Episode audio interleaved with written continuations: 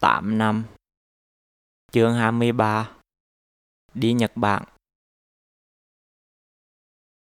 Đầu tháng 9, tôi bay vô Sài Gòn. Mẹ nói tôi đi chuyện này giống như ba ngày xưa. Lúc ấy, ba tôi thi rớt y và phải đi trộn nghĩa vụ. Ba vô La Ghi tìm họ hàng thất lạc lâu năm, nhưng rồi lại gặp cô mập. Trước đó, nhà ngoài tôi ở Huế. Nghe ba tôi kể, cô mập học ở trường mẫu giáo sau lưng nhà tôi và hay qua xin nước. Thấy ba tôi mới vô chưa có chỗ ở, cậu dẫn ba về ở nhà của ngoại.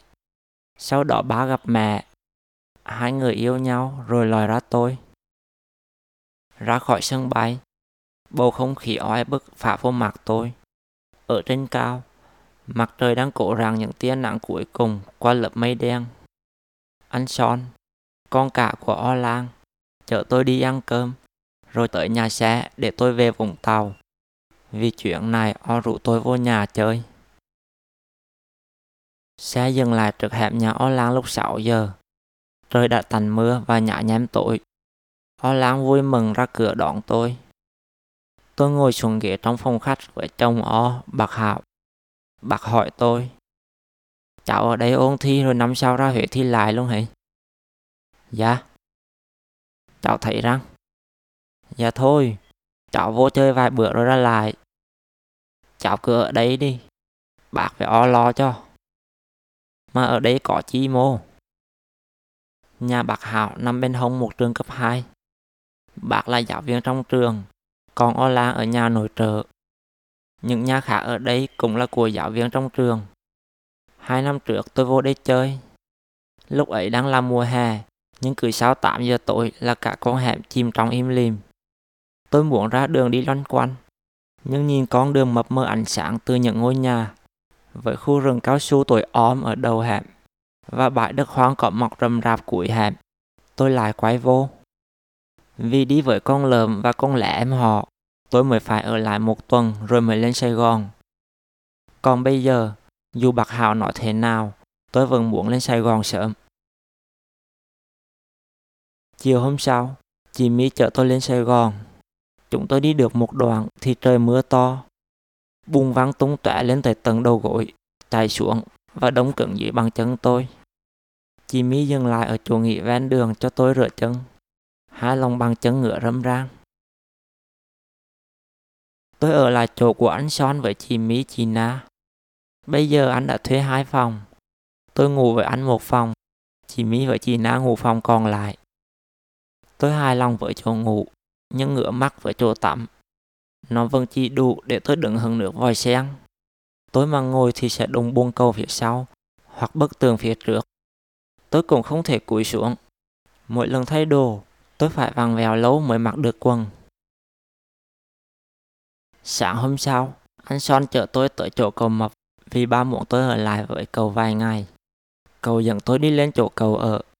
Căn phòng rộng rãi nhưng đã cũ rừng nhà đầy măng nhện. Mấy tấm gỗ được kế lên làm lá phong bị ẩm mốc và lụng nhiều chỗ. Ở trong phòng với cầu có ba anh sinh viên. Mỗi người nằm trên một tấm chiếu. Cầu mập là hướng dẫn viên tiếng Nhật nên cầu khuyên tôi đi du học Nhật Bản. Nghe đi Nhật Bản, mắt tôi sáng rực. Đó là điều tôi luôn áo ước từ ngày nghe lời thằng Hoàng, coi tập đầu tiên của Bakatu Test. Tôi muốn qua đó để trải nghiệm hết những điều mà tôi đã thấy trong anime và manga.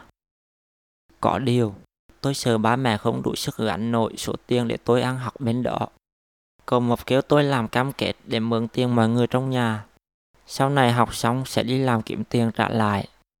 Cậu con nói, vài bữa cháu vô ở với cậu để đi học tiếng Nhật.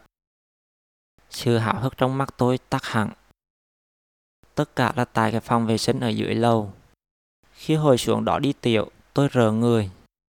Cái buông cầu ngồi xổm làm bằng xi măng bị bám đầy rêu xanh. Tận ứa sạch của tôi khóc thẹt, cầu xin tôi ra khỏi đó mau. May mà căn phòng rộng rãi, đủ để tôi đựng tiểu vô lộ thoát nước. Xong rồi tôi múc nước dồi tường và nền. Dù mệt nhưng vẫn đỡ hơn bị nước trong bồn cầu vắng vô chân. Từ lúc ra khỏi phòng vệ sinh, tôi nhìn uống nước. Bây giờ dù khác, tôi vẫn để tí nữa ăn cơm xong uống luôn. Buổi chiều, cậu mập chở tôi đi ăn lộ chuyện với bạn cậu. Vừa vô nhà hàng, tôi liền chạy đi tìm nhà vệ sinh. Nước tiểu của tôi vàng đục. Sau đó tôi ra ngồi ở băng chuyền. Mấy dĩa đồ ăn ngon mắt cứ chạy quá chạy lại trước mặt. Tôi chỉ ăn vài miếng thịt và uống tí nước. Trước khi về, tôi vô lại nhà vệ sinh. Suốt cả đêm, người tôi ngựa ngại. Thời gian ơi, trôi nhanh để tôi về lại chỗ anh Son. Sáng hôm sau, tôi lại hết can đảm xuống phòng vệ sinh đành răng. Dù đã đứng quay mặt ra cửa, tôi vẫn rung mình như có thứ gì đó đang xăm soi tôi từ trong vùng nước đen ngòm trong bồn cầu. Ăn sáng xong, tôi gọi anh Son chiều tới chợ. Buổi chiều, tôi về lại cái phòng tắm nho nhỏ ở chỗ anh Son. Tôi đứng dưới vòi sen, hứng từng giọt nước mát lành chảy xuống. Một lúc sau, dì tỷ, em út của mẹ tới chợ tôi đi chơi. Chúng tôi dừng chờ đèn đỏ ở một ngã tư. Phía trước tôi là hàng xe dài. Đèn chuyển xanh, xe tôi nhích lên một chút rồi dừng lại. Ở sau lưng, những chiếc xe khác cũng đang nhích theo. Tiếng động cơ và tiếng còi xe kêu in ỏi cả đoạn đường. Khỏi từ mấy chiếc xe phía trước phá vô mặt tôi. Người tôi lẩm tẩm mồ hôi. Hết lần đèn xanh thứ hai, xe của tôi mới tới gần cục đèn. Tôi thấy được bảng tên đường ở chỗ ngã tư, Điện Biên Phủ. Khi đèn chuyển xanh lần thứ ba, sự kiên nhẫn của tôi giảm dần theo từng số đếm. Chỉ còn lại một con số. Di tỷ rủ ga, là chiếc Dream cà tàng vượt qua ngã tư. Sau đó, tôi về lại chỗ anh Son. Đang ngủ thì bị giật mình vì hai lòng bàn chân ngựa ngại. Không ngờ, tới hôm nay mới bị lại. Chân tôi bắt đầu ngựa từ cuối năm trước. Dưới lòng bàn chân mọc những muôn nước nhỏ. Tôi gãi là muôn nước bể ra và sau đó giá khô lại. Xung quanh chỗ khô, những muôn nước khác tiếp tục mọc lên. Lần này, dù tôi không gãi, chúng vẫn từ bể. Từ một chấm nhỏ giữa lòng bàn chân, vùng da khô lan tới đầu ngón chân. Vô tầng mỏng làm chúng nhăn nheo và lung lay. Nó còn lấy qua chân còn lại. Từ ngày bị khô chân, cuộc sống của tôi gặp nhiều khó khăn. Nhiều đêm đang ngủ, tôi bị giật mình vì cơn ngựa. Chiều không nổi, tôi gãi mạnh làm rách da. Mỗi lần như vậy, tôi đi cả nhắc mấy ngày. Gặp trời mưa thì chân đau rạc thêm. Nhưng cũng có khi, dù không gại, giá vẫn bị rách vì những vết nứt bung ra khi trời lạnh, hoặc tôi vẫn đồng mạnh. Tôi đã thử ngâm dẫm mà không hết. Nặng của tôi mặc kệ nó, ngựa thì gại, rách thì chiều đau. Thi đại học xong, tôi rảnh nên đi khám bác sĩ. Bác nói tôi bị viêm da cơ địa. Bệnh này em tôi cũng bị mấy năm rồi. Bác sĩ kê cho tôi thuốc sức. Thuốc này chỉ giúp chân tôi bớt ngựa. Tôi mà bỏ vài ngày là ngựa lại liền. Ngày lên Sài Gòn với chị My, nước bùn làm chân tôi ngựa. Tôi đã sợ sẽ bị tới hết chuyện đi này vì tôi quên đem theo thuốc. May nói hết nhanh và tối qua tôi cũng không bị. Khi hồi đi chơi về, tôi đã rửa sạch chân, vậy mà vẫn bị ngựa.